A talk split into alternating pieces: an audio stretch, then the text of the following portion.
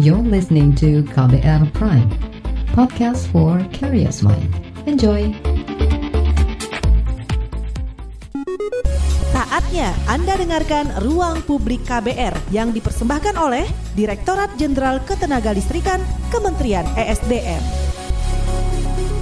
Halo selamat pagi saudara. Kembali lagi Anda mendengarkan Ruang Publik KBR Bergabung bersama saya Rizal Wijaya. Kita akan bersama-sama bergabung dan dipersembahkan pagi hari ini bersama Direktur Jenderal Ketenagalistrikan Kementerian ESDM Baik, tema kita hari ini adalah kebijakan infrastruktur pengisian kendaraan bermotor listrik. Dan nanti saya juga akan menghadirkan narasumber melalui aplikasi Zoom yang sudah join ya. Dan saudara, kendaraan bermotor listrik ini merupakan tipe kendaraan yang sedang dipercepat penggunaannya. Karena memiliki kelebihan misalnya hemat energi, bebas uh, bising dan juga mengurangi polusi udara. Saat ini memang pemerintah terus mendukung penggunaan kendaraan listrik serta juga memastikan penggunaan kendaraan listrik di Indonesia dan memiliki kebijakan yang tepat untuk mendukung program kendaraan bermotor listrik ini. Selain itu, adanya infrastruktur yang memadai juga penting untuk mendukung penggunaan kendaraan listrik di Indonesia ke depannya. Seperti apa sih kesiapan infrastruktur pengisian kendaraan bermotor listrik ini dan seperti apa kebijakannya? Kita akan perbincangkan lebih dalam soal ini bersama Insinyur Wanhar, Direktur Teknik dan Lingkungan Ketenagalistrikan di Jen Ketenagalistrikan Kementerian ESDM. Saya akan sapa terlebih dahulu. Pak Wanhar, selamat pagi. Selamat pagi, Pak Rizal. Assalamualaikum warahmatullahi wabarakatuh. Waalaikumsalam warahmatullahi wabarakatuh. Pak Wanhar sehat ya Pak Wanhar? Alhamdulillah. Selalu. Ini masih uh, WFH atau WFO nih? Kita WFO Pak. Untuk eselon 1, eselon 2 beberapa staff ya, 25% maksimum kita WFO. Tetap WFO ya. Yang penting protokol kesehatan tidak pernah lupa. Betul. Baik. Nah, Pak, ini pagi ini kita ngomongin soal uh, kebijakan infrastruktur pengisian kendaraan bermotor listrik. Menarik sekali nih ngomongin soal kendaraan bermotor listrik. Boleh dijelaskan terlebih dahulu sebelum kita ngobrol-ngobrol lebih dalam lagi nih, Pak. Apa sih yang disebut dengan kendaraan bermotor listrik? Sistem kerjanya seperti apa?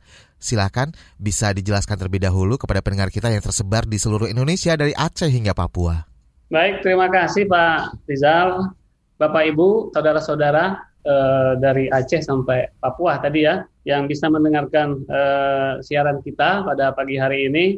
Jadi sebagaimana disampaikan eh, tadi Pak Rizal bahwa kita akan berbincang-bincang masalah kendaraan bermotor listrik ya, Hmm, betul. yang berbasis baterai. Jadi memang perlu kami sampaikan juga eh, dari awal. Jadi eh, EV ya electric vehicle ini kalau versinya Jepang kan juga termasuk hybrid ya. Jadi masih ada mesin-mesinnya.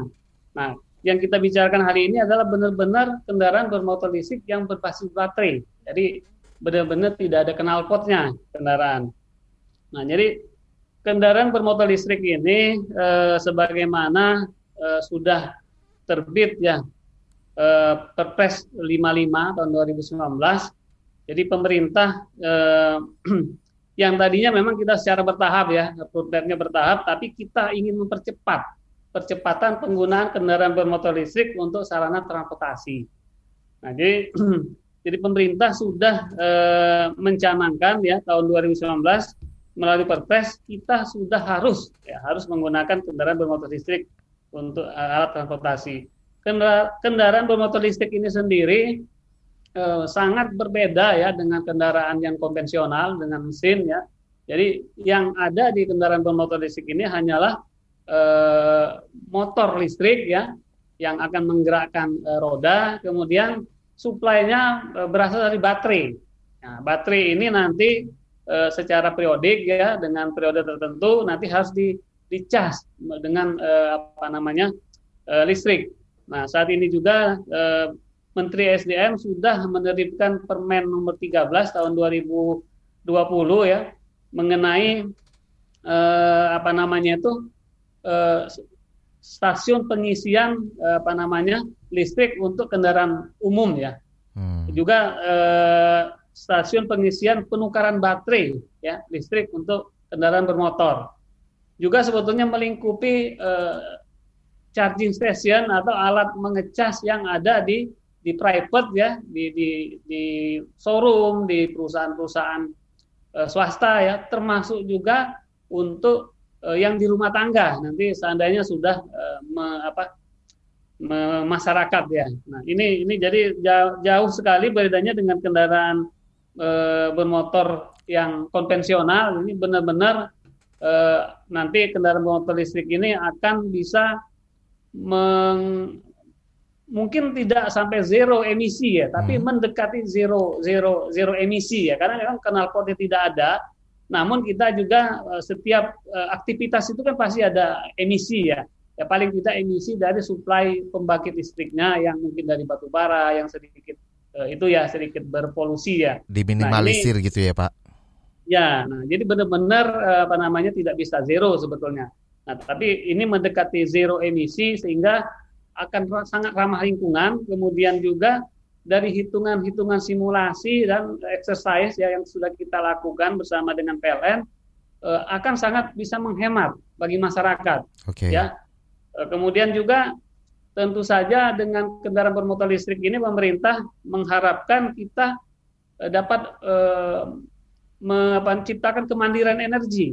Ya, kemandirian energi ini eh, kita menggunakan energi, kita sendiri. Nah, kalau ini Pak Rizal kalau kita kendaraan eh, bermotor atau kendaraan roda empat yang konvensional itu kan ada BBM-nya ya.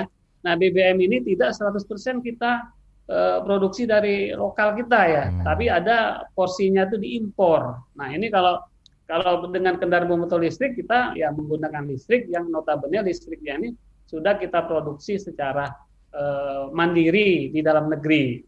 Nah begitu juga selanjutnya uh, ini akan menciptakan ketahanan energi. Jadi ini dalam dalam hari kemarin ya kita melaksanakan hari jadi pertambangan energi yang ke-75 sebagaimana di di backdrop saya di di background saya okay. ini ya ini, ini merupakan satu uh, prestasi yang cukup baik di Kementerian Energi Sumber Daya Mineral ya kami yang menginisiasi mengkoordinasi awalnya ya hmm. walaupun selanjutnya itu uh, koordinasi ini berada di Kementerian uh, apa Kementerian uh, Kemaritiman dan Investasi. Baik. Mungkin itu agak panjang Pak Rizal ya. dari dan eh, tadi disebutkan mulai tahun 2019 berarti ya Pak ya dicanangkan ya Pak ya. Betul, betul. Nah, ini eh, kenapa baru sekarang sih Pak nggak dari eh, dulu lama gitu? Bukankah di beberapa negara yang lainnya juga sudah mencanangkan terlebih dahulu gitu? Apakah artinya Indonesia ini sudah tertinggal atau seperti apa Pak? Betul sekali Pak Rizal. Uh, di di beberapa negara sudah lebih dahulu ya melaksanakan ini eh, bahkan untuk yang mass rapid transportasinya yang MRT kita juga baru tahun kemarin ya. Betul. Nah, kalau kita bandingkan Malaysia, Thailand, mereka sudah lebih lebih dahulu ya untuk MRT. Tapi untuk eh, kendaraan bermotor listrik ini Malaysia juga nggak terlalu jauh, mungkin setahun dua tahun. Tapi Thailand lebih mungkin sekitar empat tahunan lebih dahulu. Nah, sebetulnya kita ada ada ininya, ada acuan yang yang yang kita pegang ya Pak Rizal. Kita punya kebijakan energi nasional kemudian e, rencana umum energi nasional ya RUEN ya. Nah di situ sebetulnya kita sudah punya roadmap jadi kita akan e, memiliki apa namanya itu kendaraan bermotor listrik ini sekitar eh, 2.200 unit ya hmm. mobil listrik pada tahun ya. Tapi pada tahun sampai dengan tahun 2025 nah justru itu mengingat eh, target kita sudah sudah cukup ini ya sudah cukup eh, mendekati waktunya. Nah kita tadi mempercepat. Ya. Oke. Okay. Nah ini pun juga ya, dengan dengan berbagai rintangan ya Pak ya karena memang eh, sebagaimana kita ketahui tentu saja produsen kendaraan yang konvensional ya tidak akan membiarkan ya karena memang pasar ini eh, akan akan diambil ya walaupun mungkin hanya nggak sampai 10 persen ya, tapi hmm. ini ya mungkin uh, tahap awalnya mereka sedikit terganggu, khawatir nanti uh, akan mengganggu pasar uh, kendaraan yang konvensional. Baik. Tapi sekali lagi uh, dikatakan telat, nggak begitu telat, tapi yang penting kita akan mengakselerasi, mempercepat sehingga nanti target kita dua, di tahun 2025 ada 2.200 unit mobil kendaraan listrik beroda 4 ya dan ada 2 juta 130 ribu unit kendaraan eh, beroda dua ya eh, di tahun 2000 sampai dengan tahun 2005 itu bisa kita capai target kita. Baik. Nah, ini sebenarnya urgensinya apa sih Pak? Kok uh, kenapa di 2019 akhirnya ada program percepatan di kendaraan bermotor listrik ini? Ya, tadi sebagaimana kami sampaikan kita punya target tadi ya, cukup uh, cukup besar ya, cukup ambisi. Uh, kalau tidak mulai sekarang ya kapan lagi?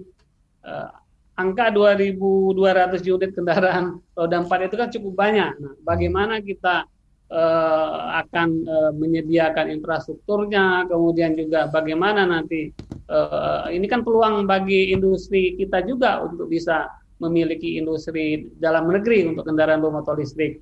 Kita punya potensi uh, apa namanya nikel ya, kadmium di, di Indonesia bagian timur yang cukup besar ya. Mungkin nikelnya terbesar di dunia ya. Hmm. Nah ini juga mendorong kita ingin uh, kita memiliki industri uh, kendaraan bermotor listrik yang didukung nanti dengan adanya industri baterai nih Pak Pak Rizal. Oke. Okay. Kemudian juga sebagaimana kita ketahui ya semakin hari ini ya uh, suhu bumi kemudian kualitas udara kita kan semakin kelihatannya semakin uh, buruk ya Pak ya. Hmm. Uh, nah sehingga kita harapkan dengan menggunakan alat transportasi yang bermotor listrik ini dapat uh, signifikan nanti mengurangi uh, emisi kemudian memperbaiki baku mutu atau apa namanya kualitas udara kita.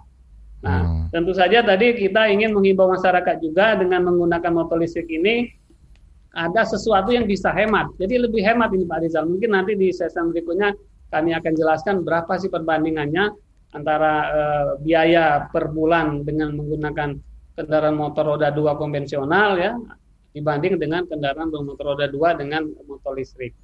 Baik. Mungkin itu Pak Ya, jadi tadi juga disebutkan ya bahwa uh, tidak ada lagi uh, knalpot seperti pada kendaraan bermotor betul, konvensional betul. gitu ya. Artinya nanti tingkat emisinya semakin menurun meskipun tidak sampai 0% dan ini akan berdampak sekali terhadap lingkungan kita kan, Pak.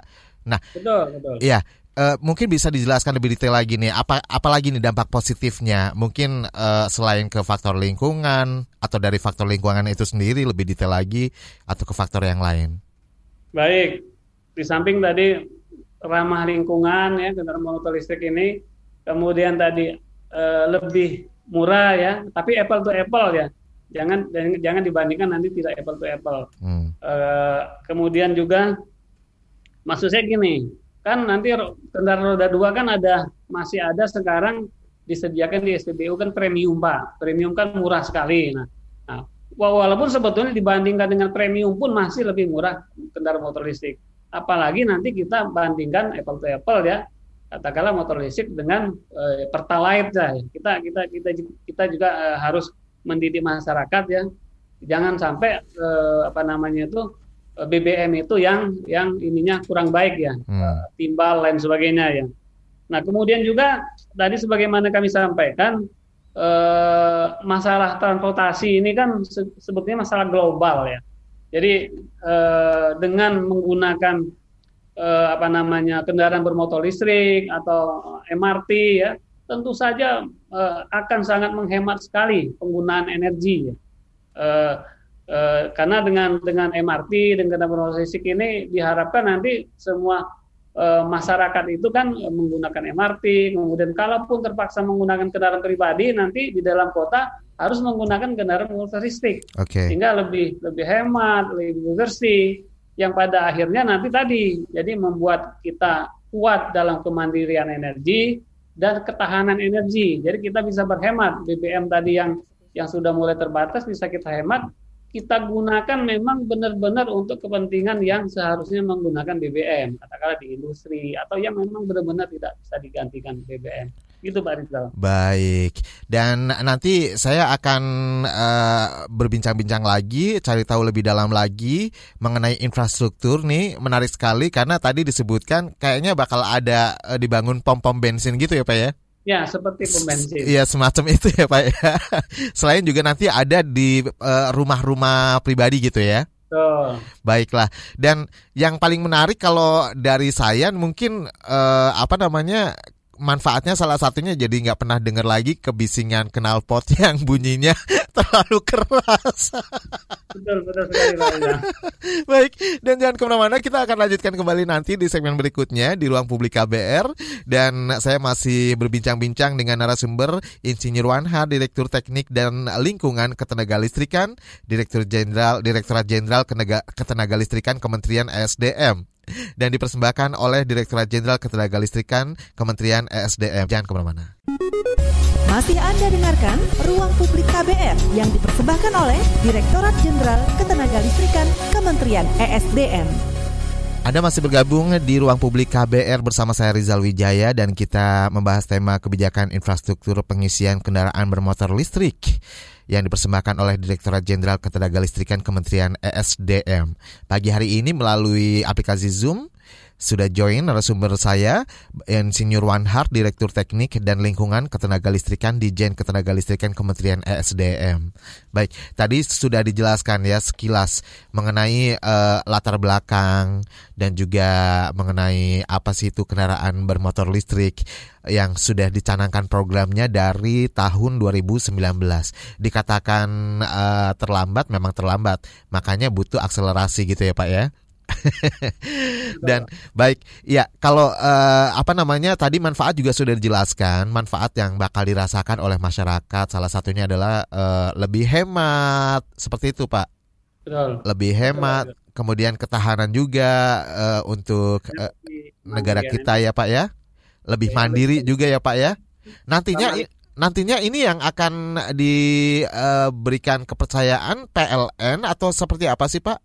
Baik, eh, maksudnya untuk bisnis kendaraannya atau infrastrukturnya nih Pak? Untuk Jalan. infrastrukturnya nih bahan ba, ba Baik, ya uh, kayak bahan bakarnya gitu ya. Ya. Karena berhubungan dengan listrik kan? Betul betul betul sekali. Baik Pak Rizal, jadi sebelumnya juga kami sampaikan jadi melalui Perpres 55 tadi eh, SDM sudah mengeluarkan Permen 13 ya tahun 2020. Mm -hmm. Nah, di sana ada beberapa eh, kewenangan ya khususnya memang tadi yang disampaikan Pak Rizal bahwa kami bertanggung jawab masalah tadi eh, infrastruktur misalnya charging station ya atau hmm. kita kenal dengan eh, stasiun pengisian listrik kendara kendaraan listrik umum SPKLU ya. Nah, di samping itu ada juga stasiun penukaran baterai kendaraan listrik umum SPBKLU. Oh, jadi, nah, jadi ada stasiun pengisian, ada stasiun penukaran gitu ya, Pak ya? ya? Free swap istilahnya kalau di, di, di internasionalnya tuh. Nah jadi dengan dengan eh, apa namanya tugas yang kami emban ini infrastruktur pengisian eh, baterai ini ada beberapa hal yang yang juga harus kami persiapkan ya jadi di di Permen 13 itu nanti akan eh, ada pengaturan masalah standarisasinya kemudian keselamatannya kemudian juga ketentuan-ketentuan siapa yang melakukan apa ya bis apa skema bisnis dan sebagainya perizinan ya dan dan dan selanjutnya juga masalah tarif ya tarif daripada uh, listriknya untuk uh, charging station ini. Nah itu sekilas dulu Pak Pak Rizal. Jadi apa namanya itu uh, kita sudah punya roadmap sih sebetulnya Pak Rizal ini kalau kita lihat di di ininya ini ya di yang sudah kita susun bersama dengan apa namanya PLN ya kita ada target ya untuk sebetulnya untuk tahun 2020 ini ada 180 uh, charging uh, charging station ya. Jadi 180 ini perlu kami jelaskan tidak hanya SPKLU ya, termasuk SP, SPKLU, SPBKLU, uh, atau uh, charging station punya swasta ya katakanlah hmm. punya punya Bluebird sekarang dia sudah punya kemudian ada Grab ada punya uh, showroom Mitsubishi punya uh, BMW okay. punya apa namanya Hyundai bahkan punya airport nih airport di di apa namanya di Cengkareng sudah memiliki Nah, nanti di tahun 2025 ada sekitar 2465 charging station ya. Bahkan di tahun 2030 kita juga sudah punya uh, roadmap ya sekitar tujuh ribuan. Nah begitu juga untuk SPBKLU tadi ya apa namanya khusus SPBKLU juga kita sudah uh, bikin ininya ya uh, roadmapnya paling enggak di tahun 2000 ini ada 4000. Nah, ini ini kita tinggal beberapa bulan apakah mungkin ya? Karena memang ini kan roadmap ini kita susun sekitar bulan eh, Januari kemarin ya, Desember Januari ketika eh, setelah Perpres itu keluar. Nah, dengan dengan ya kodarullahnya pandemi COVID-19 ini tentu saja ada hal-hal yang harus kita uh, sesuaikan ya okay. uh, roadmap dan target kita khususnya untuk tahun 2000 dan mungkin tahun tahun depan ya mungkin akan akan sedikit uh, agak berkurang. sedikit terkendala gitu ya Pak ya. Betul betul. Tapi minimal sekarang ini ada sudah ada sekitar 62 charging station Pak. 62. Uh, baik yang miliknya Eh, PLN miliknya BPPT lah ya BPPT yang yang ini ke, ke, Kementerian apa namanya Riset Teknologi ya kemudian ada miliknya Pertamina ada miliknya tadi yang punya private ya Bluebird hmm. Mitsubishi artinya bukan dinominasi hanya oleh uh, eh, BUMN atau pemerintah gitu juga ya Pak ya tapi juga pihak swasta stakeholder lain juga ya Pak dimungkinkan tapi ini ini secara umum dulu saya menjelaskan Baik bahwa charging station atau stasiun pengisian itu kan di samping ada SPKLU, ada SPBKLU, bisa juga punya uh, private ya, punya hmm. punya swasta, punya bahkan punya uh, masyarakat. Oke. Okay. Nah, namun mengerucut kepada SPKLU dan SPBKLU yang menjadi perhatian utama pemerintah ya. Nah, dalam hal ini melalui Perpres 55 itu sebetulnya Eh, penugasan pertamanya itu diberikan kepada PLN nih Pak Rizal karena hmm. PLN lah yang memang uh, memiliki uh, apa namanya tuh otoritas kemampuan yang yang yang lebih dominan ya untuk menyediakan listrik ya, infrastruktur listrik. Nah, namun dalam hal nanti pelaksanaannya PT PLN dapat bekerja sama nih Pak Rizal, bekerja okay. sama dengan BUMN yang lain, BUMD, swasta ya katakanlah seperti Pertamina, Shell atau atau BUMD yang lain atau BUMN yang lain ya. Bahkan eh, apa namanya bila dimungkinkan ya bisa apa namanya itu eh, apa namanya itu koperasi ya. Hmm. Nah, tapi tapi kita lihat nanti ya utamanya sekarang ini kami pemerintah menugaskan kepada PLN ini Pak, Pak Rizal pelaksanaannya. Okay. Baik. Dan Pak ada beberapa pertanyaan nih yang sudah masuk melalui live YouTube kita. Ada Mbak Harna Murni di Amerika pengguna kendaraan listrik ada tempat pengisian listrik seperti yang dibangun eh, Tesla. Pakai tenaga listrik yang diperbarukan gitu ya. Tenaga listrik hmm. terbarukan, sinar matahari dan angin. Apakah di Indonesia juga akan dibangun seperti itu? Silakan Bapak. Baik, tadi seperti kami sampaikan memang untuk benar-benar zero emisi itu kan nggak bisa kan Pak sekelas dengan solar tadi ya panel surya tadi juga kan hmm. ketika men, men, apa, memproses ya industri dari panel panel sel itu sel suryanya juga kan menggunakan energi ya hmm. ada ada CO2 yang yang yang apa namanya tuh kita hasilkan jadi memang tadi dari awal saya, saya tidak mengklaim ini zero emisi nah apalagi dengan kondisi listrik kita nih Pak Diza kondisi hmm. listrik kita perlu kami sampaikan lebih 50% kita masih batu bara. Nah, yang mana batu bara ini mungkin ada 50% pembangkit kita yang sudah agak tua ya, masih hmm. menggunakan teknologi yang lama ya. Nah, ini hmm. mungkin eh, masalah lingkungannya eh, sedikit harus kita perbaiki. Nah, tapi 50% yang sedang kita bangun, yang baru saja kita bangun, ini sudah menggunakan istilahnya clean cool teknologi. Jadi dengan teknologi boiler boilernya itu ultra super kritikal. Oke. Okay. Bahkan kita sudah ada wacana dengan yang Advan Ultra Super Critical hmm. dan nanti akan ada IGCT ya, ya, yang batu bara kita gaskan dulu baru kita jadikan bahan bakar listrik. Nah, namun kembali tadi kepada pertanyaan Ibu tadi, memang seyogianya ya sebaiknya hmm. dalam rangka kita mencapai zero emisi tadi, nah supply uh, baterai chargernya ini stasiun pengisiannya ini Eh, sebaiknya memang dari uh, eh, PLTS ya, dari apa namanya pembangkit listrik surya ya, atau angin, atau yang memang uh, energi baru terbarukan ya, renewable energy. Nah, tapi tapi itu ke depan uh, akan kita pikirkan juga dan beberapa uh, percontohan yang sudah dibuat oleh katakanlah di, di ini ya di di Jalan Rasuna Said sini Pak yang punya Pertamina hmm. ini yang di dekat RSPI itu mereka sudah membangun PLTS ya rooftop okay. untuk persiapan nanti suplai uh, eh, SPKLU-nya. Jadi kami sepakat sekali tadi dengan pertanyaan uh, untuk mencapai zero emisi tadi kita memang harus menggunakan energi juga yang lebih bersih. Nah, itu yang yang bisa akan disampaikan Pak Rizal. Baik. Dan ada penelpon Pak. Sekarang sudah terhubung dari Medan ada Mbak Indah. Selamat pagi, Indah. Iya, halo, selamat pagi. Silahkan Mbak Indah, ada yang mau ditanyakan? Iya, ini membahas seputar kendaraan listrik ya. Ini karena uh, setahu saya untuk kendaraan listrik itu uh, pasti mungkin ya kalau saya punya kendaraan pribadi listrik itu tarif kendaraan tarif listrik untuk kendaraan itu jadi meningkat dan kita tahu harga listrik juga mahal nih di Indonesia hmm. dan juga hmm. untuk uh, target kendaraan listrik di Indonesia apakah itu untuk kendaraan umum atau kendaraan pribadi dan juga kalau soal listrik ini di Indonesia itu belum merata di seluruh wilayah negara kita. Itu bagaimana ya Pak?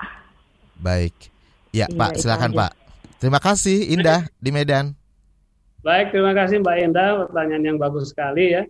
Jadi memang eh, nanti bahan bakarnya itu listrik. Tapi perlu kami sampaikan nih Mbak Indah, kalau kita banding-bandingkan dengan negara luar ya, listrik kita ini masih murah, masih murah. Nah, memang ada beberapa kita yang lebih mahal ya, seperti listrik untuk industri. Nah, ini di katakanlah di Vietnam ya atau di beberapa negara itu dia lebih lebih murah ya. Nah, makanya memang eh, di Vietnam kan lebih menarik eh, investor untuk mem membangun industri di sana. Nah, tapi sekali lagi overall kalau kita lihat tarif listrik di Indonesia ini lebih murah, apalagi tarif untuk masyarakat ya itu masih lebih murah. Bahkan beberapa waktu lalu ya ESDM eh, menurunkan kembali tarif listriknya 22 rupiah ya. Ini sebetulnya sudah murah di, di, di, dikurangi lagi. Nah jadi memang kalau dilihat juga dalam hal eh, pemerataan akses listriknya ya. Betul Mbak Indah, khususnya untuk bagian timur Indonesia hmm. um, atau atau di bagian uh, utaranya di, di Batam ya, di katakanlah di Natuna itu ya. Memang uh, tingkat mutu pelayanannya belum uh, begitu bagus kalau dibanding di di Jawa atau di Kota Medan sendiri ya.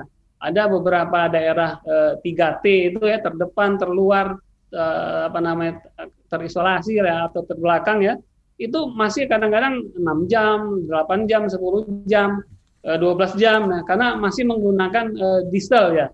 Namun sekali lagi ya pemerintah bersama PLN uh, secara bertahap akan memperbaiki tingkat mutu pelayanan. Nah, untuk sistem-sistem yang besar seperti di Jawa, Bali, ya Sumatera, Kalimantan, Sulawesi itu memang eh, apa namanya sudah bisa 24 jam ya. Eh, eh, Alhamdulillah juga sekarang ini ya eh, dibantu juga dengan program 35 eh, gigawatt itu kita malah udah oversupply nih Mbak okay. Indah. Apalagi di Jawa ya. Risk margin kita udah di atas 30 persen. Nah Baik. ini juga menjadi menjadi ini juga yang menjadi tantangan kita juga bagaimana eh, listrik ini bisa kita manfaatkan ya bisa diserap oleh oleh industri ya padahal Baik. industri kita dalam kondisi pandemi ini kan dia eh, cenderung untuk menurun bahkan sudah Uh, pertumbuhannya ya year on year-nya uh, konsumsi listrik di industri ini sudah minus sebetulnya. Iya. Pak Wanhar kita tahan dulu perbincangan kita karena harus jeda iklan terlebih dahulu. Nanti akan dilanjutkan kembali beberapa tantangan yang lainnya mungkin yang bisa uh, dijelaskan di ruang publik dan kita akan kembali setelah jeda berikut ini. Masih Anda dengarkan Ruang Publik KBR yang dipersembahkan oleh Direktorat Jenderal Ketenagalistrikan Kementerian ESDM. Anda masih bersama saya Rizal Wijaya di ruang publik KBR dan pagi hari ini dipersembahkan oleh Direktorat Jenderal Ketenagalistrikan Kementerian SDM. Kita masih ngobrolin soal kebijakan infrastruktur pengisian kendaraan bermotor listrik dan masih bersama Bapak Insinyur Wanhar, Direktur Teknik dan Lingkungan Ketenagalistrikan Direktorat Jenderal Ketenagalistrikan Kementerian SDM. Baik, dan ada penelpon kembali loh dari Medan, kita akan menuju ke Semarang, Pak. Baik, ada Bapak Rusdian. Selamat pagi Pak Rusdian. Terima kasih, selamat pagi Bung Rijal, selamat uh, pagi Pak Wanha. Kalau di Semarang jadi inget lumpia, jadi kangen lumpia ya Pak ya? Uh, boleh kita kasih contoh satu, berikutnya nanti sampelnya kita kirim ya kita tunggu. Ya. Silakan. Baik, terima kasih Mas Rijal. Uh, Pak Wana, uh, mohon izin ada beberapa pertanyaan agak teknis uh, karena kami awam sekali dan sangat tertarik begitu. Uh, ada beberapa poin. Uh, yang pertama mengenai uh, kaitannya dengan infrastruktur. Uh, tadi disampaikan di awal uh, lebih ke KR4. Nah, uh, mohon dikoreksi juga uh, ada problem apa dengan uh, kalau juga diadakan untuk yang KR2 begitu sehingga lebih bisa segera tersentuh oleh masyarakat umum. Itu yang pertama. Yang kedua, uh, sehubungan dengan uh, kendaraan berbasis uh, uh, listrik pagi hari ini, uh, bisa sudah ketahuan belum Pak, uh, akselerasi percepatan pertama 0 ke 100 km per jamnya pertama, itu bisa ditempuh dalam berapa second durasinya, dan kemudian uh, untuk mencepuh ra mendapatkan rata-rata power yang uh, bisa tahan lama begitu, itu di uh, speed kecepatan rata-rata uh, berapa begitu.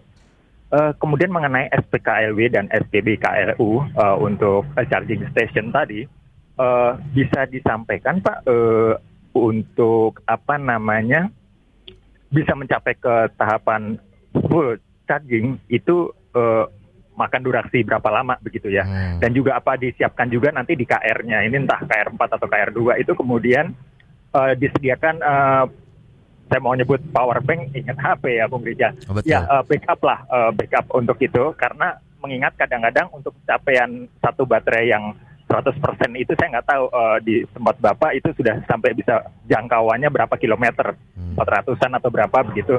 Tentu kita nggak akan bandingkan dengan toko sebelah dari merek impor itu ya Pak uh, Bung Rijal ya Pak Wan. Hmm.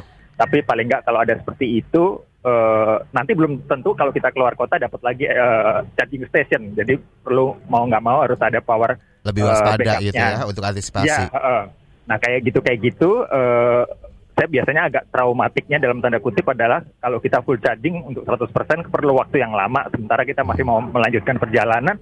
Nah, kalau uh, ngangkatnya nggak sampai 100%, mungkin hanya 80 atau 70% uh, pengisian dayanya, itu bisa untuk menempuh berapa jam uh, durasi perjalanan. Okay. Tapi Pak Rusdian sendiri udah pernah ya. nyoba, udah pernah nyoba mengendarai Saya nyoba nyoba nonton di YouTube.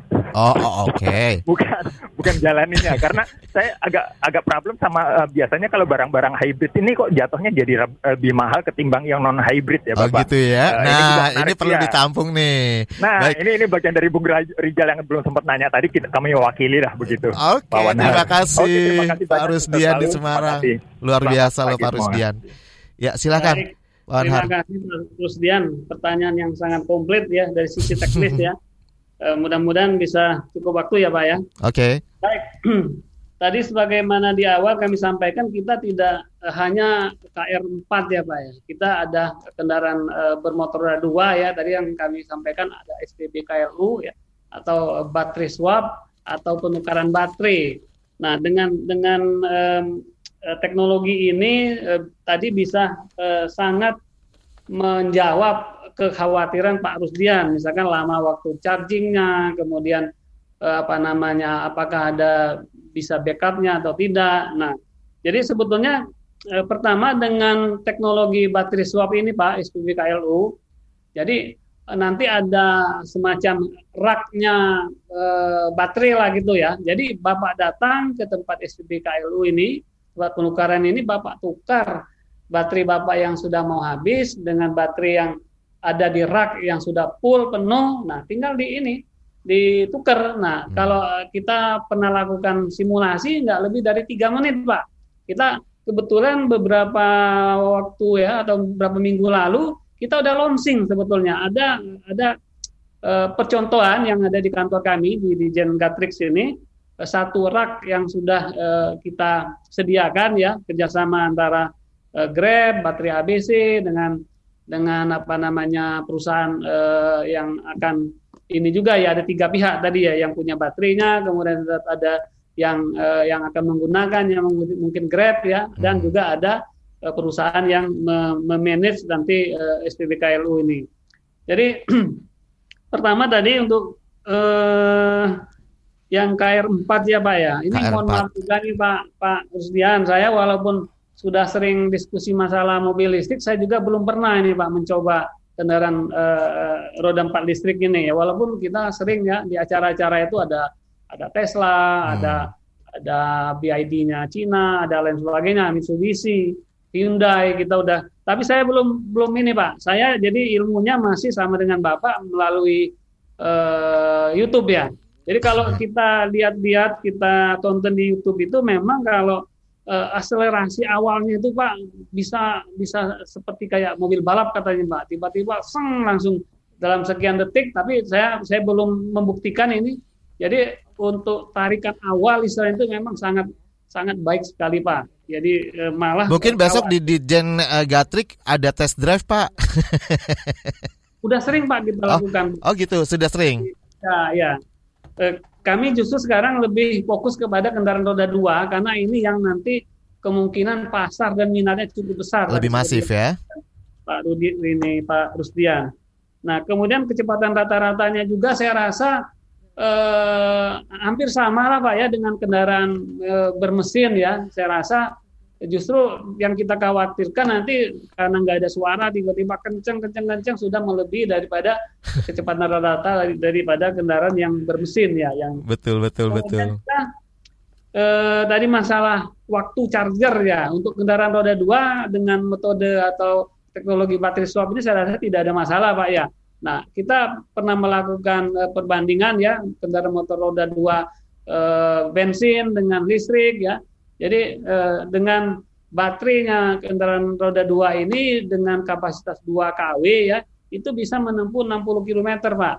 Nah, jadi bisa dibandingkan dengan kendaraan bensin yang yang mungkin uh, bisa juga uh, jarak tempuhnya 60 km itu kalau kami lihat di Pak ya di hitung-hitungan biaya ya per bulannya itu kalau kendaraan roda dua listrik ini hanya 88 ribu rupiah Pak per bulan. Hmm. Nah kalau kita bandingkan dengan kendaraan e, roda dua dengan bensin ya dengan e, ininya BBM-nya pertalite ini e, sekitar 229.500 rupiah per bulan. Jadi cukup signifikan kita bisa menghemat. Nah sekali lagi tadi waktu mengecas kita kita dengan teknologi baterai swap nggak ada masalah ya. Dan dan satu hal lagi nih Pak, sebetulnya tren di dunia orang tuh ngecas banyak kan di rumah Pak. Hmm. Apalagi dengan roda dua kan tidak memerlukan daya yang yang besar kalau dibanding roda empat. Nah dengan dengan uh, yang diskon yang diberikan PLN ya dengan tarif kalau di luar waktu beban puncak ya antara jam 10 malam sampai jam Eh, lima pagi ya itu ada diskon pak tarif listriknya nah, okay. jadi sudah sudah kita tidak diburu-buru waktu eh, tarifnya lebih murah pagi-pagi kita ke kantor kalau udah dua kita udah siap langsung siap. bisa untuk 60 km pak wow nah 60 km ini saya rasa untuk kegiatan eh, teman-teman yang roda dua saya rasa udah udah cukup ya. Ya untuk aktivitas harian ke kantor ya, gitu ya Pak ya. Baik. Cas kembali. Baik. Nah nanti rumah dicas lagi. Seperti handphone saja gitu ya Pak ya?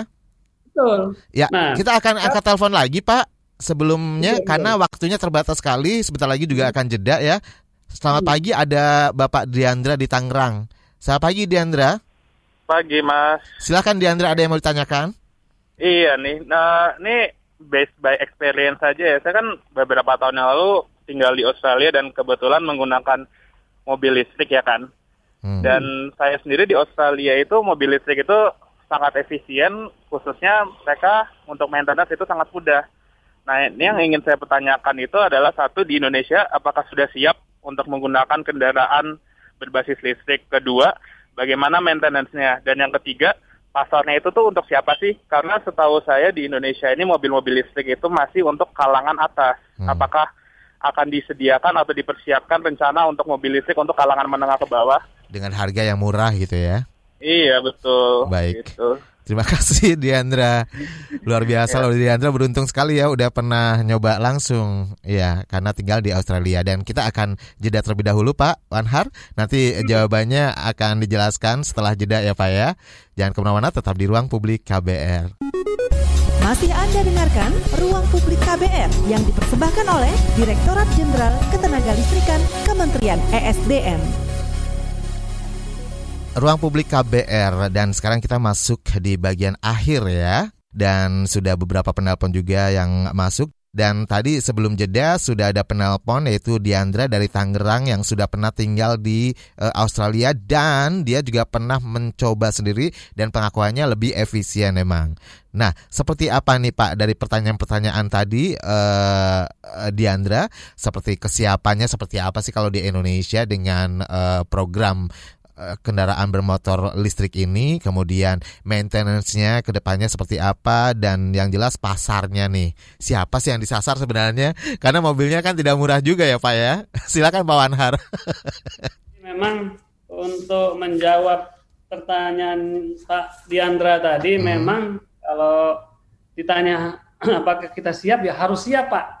Tadi dari awal kita mengatakan ini kan akselerasi ya, percepatan hmm. ya. Jadi kita harus segera ya e, melangkah bersama-sama ya. Jadi dalam rangka untuk menjawab Pak Diandra tadi sebetulnya e, kita sedang menunggu selesainya beberapa e, peraturan menteri ya yang yang menjadi turunan Perpres ini di antaranya dari Menteri Keuangan, Perindustrian, kemudian eh, yang masih belum itu eh, perdagangan ya. Jadi jadi menyangkut masalah insentif, masalah kemudian e, nanti bagaimana pelaksanaannya, ya, bagaimana nanti tadi yang dikhawatirkan Pak Diandra itu maintenance-nya, ya.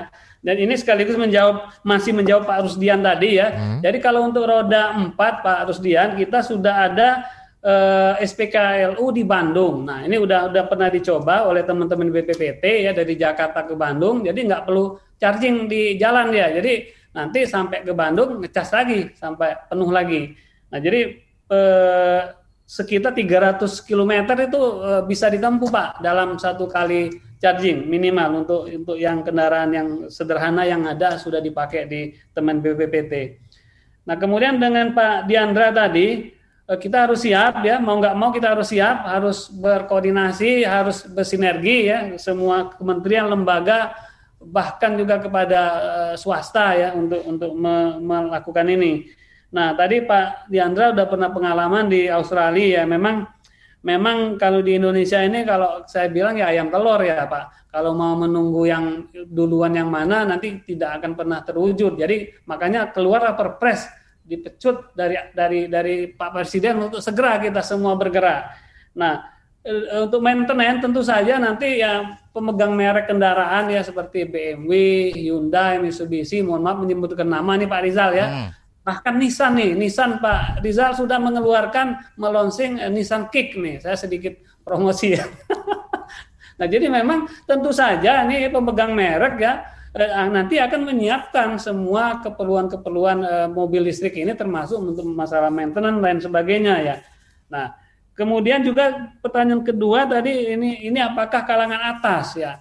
Kalau kita lihat dari harga ya dari sisi harga memang ini e, lebih cocok untuk kalangan atas ya. Apabila tidak ada insentif ya keberpihakan atau malah subsidi. Kalau dulu Jepang ketika dia launching hybrid ya antara mobil konvensional dengan mobil hybrid kan jauh juga tuh bedanya hmm. diberi subsidi oleh pemerintah sehingga harganya sama sehingga masyarakat me me memilih e, mobil hybrid. Nah, begitu juga dengan dengan kita mobil listrik nanti kita tunggu nih Pak Diandra ya apakah nanti kita e, akan mendapatkan subsidi atau ataupun bentuk insentif lain. Tapi yang jelas nih bea masuknya sudah nol ya. Kemudian nanti untuk di DKI nih Pak ya e, pajaknya ya pajaknya juga sudah pajak baik nama ya Pak ini ya Yunan ya itu sudah udah nol ya Nah kemudian eh, nanti kita bebas di, di jalurnya busway, three in tempat parkir yang yang khusus, lain sebagainya yang merupakan insentif nanti yang akan diberikan.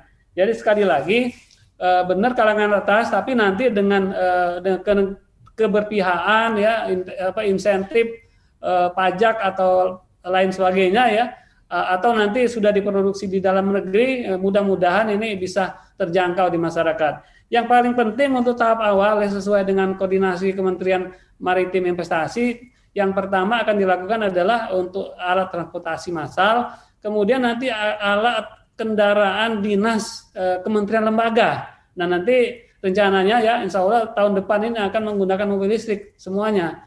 Nah ini ini untuk me, me ini men-trigger dan mensosialisasikan ya sekaligus penggunaan e, kendaraan bermotor listrik. dan masalah harga tadi ya tentu saja nanti kalau misalkan industri dalam negeri sudah ada, baterainya juga sudah diproduksi kita dalam negeri, pasti ini ya pasti dan pasti uh, harganya bisa ditekan ini Pak Pak Diandra Pak Rizal. Oke. Okay. Mudah-mudahan bisa tercapai dalam waktu dekat. Baik. Ya, nah kira-kira nih ke depannya seperti apa nih Pak? Apa yang akan disampaikan kepada masyarakat nih mengenai sosialisasi dari program kendaraan bermotor listrik ini ya? Baik Pak Rizal, di kesempatan akhir ini kami ingin menyampaikan eh, marilah kita segera ya, segera beralih ke kendaraan bermotor listrik ya. Khususnya paling tidak khususnya untuk kendaraan beroda dua ini ya daripada kita eh, apa namanya menggunakan bensin yang atau pertalite atau pertamax yang yang 50% juga kita masih impor, kita menggunakan eh, motor listrik, kita membantu pemerintah ya dalam hal tadi kemandirian energi, ketahanan energi, dan membantu e, pemerintah dan masyarakat juga kita dalam tidak menambah mencemari polusi udara ya. Hmm. Dan dan untuk kita diri kita sendiri tentu saja tadi Pak Dianda sudah mengatakan ada e, apa namanya penghematan yang kita dapatkan dengan menggunakan kendaraan bermotor listrik. Mungkin itu Pak Rizal dari kami. Baiklah. Dan sebenarnya ada beberapa juga uh, uh, live YouTube juga yang masuk nih seperti ada Mas Raja TC. Setahu saya di negara-negara Eropa buat masyarakat yang pakai kendaraan ramah lingkungan dan mengurangi emisi karbon bisa dapat insentif dari pemerintah. Apakah di Indonesia juga bisa begitu? Nah ini rencananya seperti apa sih Pak? Ke depannya mungkin ada juga yang seperti ini. Tadi disebutkan juga ada diskon yang sudah disiapkan juga. Seperti apa nih Pak? Betul, betul. Nah, betul. Yang yang paling pasti ya tadi di untuk DKI dan beberapa provinsi sudah me, membebaskan bea baik nama ya. Hmm. Kemudian untuk e, dalam waktu tertentu ini ya terba, waktu terbatas tertentu ini e, pajak e, pemasuk apa namanya pajak impor itu juga di, dinolkan.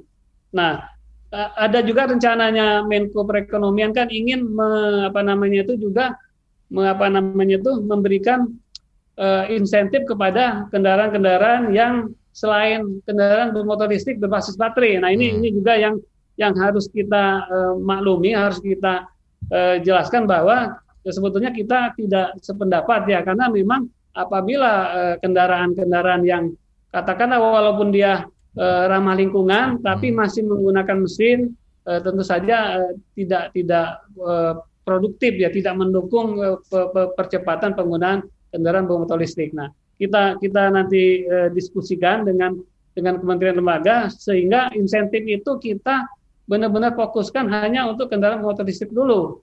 Nah, nanti kalau memang sudah e, iklimnya ekosistemnya berjalan dengan baik e, akan berlanjut mungkin ke mobil-mobil yang e, e, yang low cost atau yang hemat energi yang lain, misalkan hmm. yang hybrid dan sebagainya itu mungkin Pak Rizal. Baik, banyak sekali juga yang sudah memberikan dukungan support kepada uh, pemerintah dengan adanya program ini seperti Mbak Tasya di Jakarta. Semoga program kendaraan bermotor ini bisa cepat realisasikan dan semoga bisa ke seluruh Indonesia. Jadi alam terutama di Indonesia nggak makin rusak. Wah ini uh, concern terhadap lingkungan ya. Kemudian juga ada hari di Padang uh, apakah kendaraan bermotor listrik ini bisa isi daya di rumah? Tadi sudah dijelaskan sebenarnya.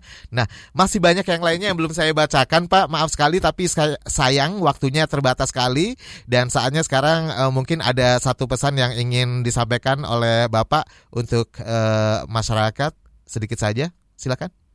Baik, uh, sekali lagi kami mengulang, marilah kita beralih ke kendaraan yang bermotor listrik ya, khususnya yang saat ini yang yang sudah pasti dan uh, apa namanya apa namanya itu tidak uh, banyak masalah adalah kendaraan roda dua. Jadi kita bisa cas di rumah hmm. dan bisa tadi sudah kita uh, simulasi exercise hmm. itu jauh lebih lebih hemat itu pak. Baik. Dan berikutnya nanti selanjutnya kendaraan roda empat sejalan dengan kesiapan dari infrastruktur yang kita uh, bangun. Itu ya. Pak Rizal. Baik, dan terima kasih sekali atas kehadirannya uh, Bapak Insinyur Wanhar, Direktur Teknik dan Lingkungan Ketenagalistrikan di Jen Ketenagalistrikan Kementerian SDM. Terima kasih atas kesempatan waktunya Pak.